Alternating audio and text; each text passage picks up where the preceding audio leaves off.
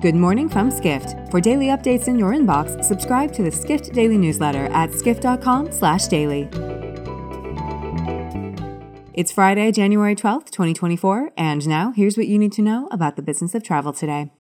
TripAdvisor plans to release a metaverse experience later this year that would provide travelers the chance to virtually see popular attractions before booking, writes travel technology reporter Justin Dawes. TripAdvisor has signed a contract with Meet Kai, a company that creates metaverse and artificial intelligence products. Dawes reports it's still too early for TripAdvisor to share the specifics on exactly how the metaverse experience will look, but the company looks to partner with travel brands to create digital spaces such as shops in Paris that users can explore.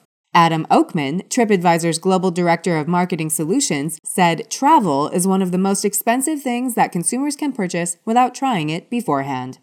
Next, London Heathrow Airport is coming off an enormously busy 2023, which saw 24 of its routes break the million passenger milestone. Airlines editor Gordon Smith takes a look at the airport's busiest routes last year. Routes from Heathrow serving the U.S. represented six of the 24 that carried more than 1 million passengers last year, a sign of the boom in transatlantic travel. The Heathrow JFK route was the busiest for the London airport, serving more than 3 million passengers. Meanwhile, Dubai and Doha took the next two spots for Heathrow's busiest route in 2023.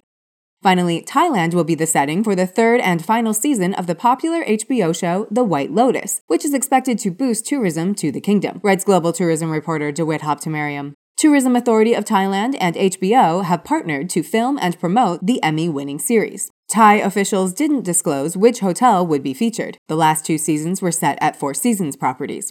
Habtemariam notes that travel demand for Sicily boomed after that island was selected as the filming location for season two of The White Lotus.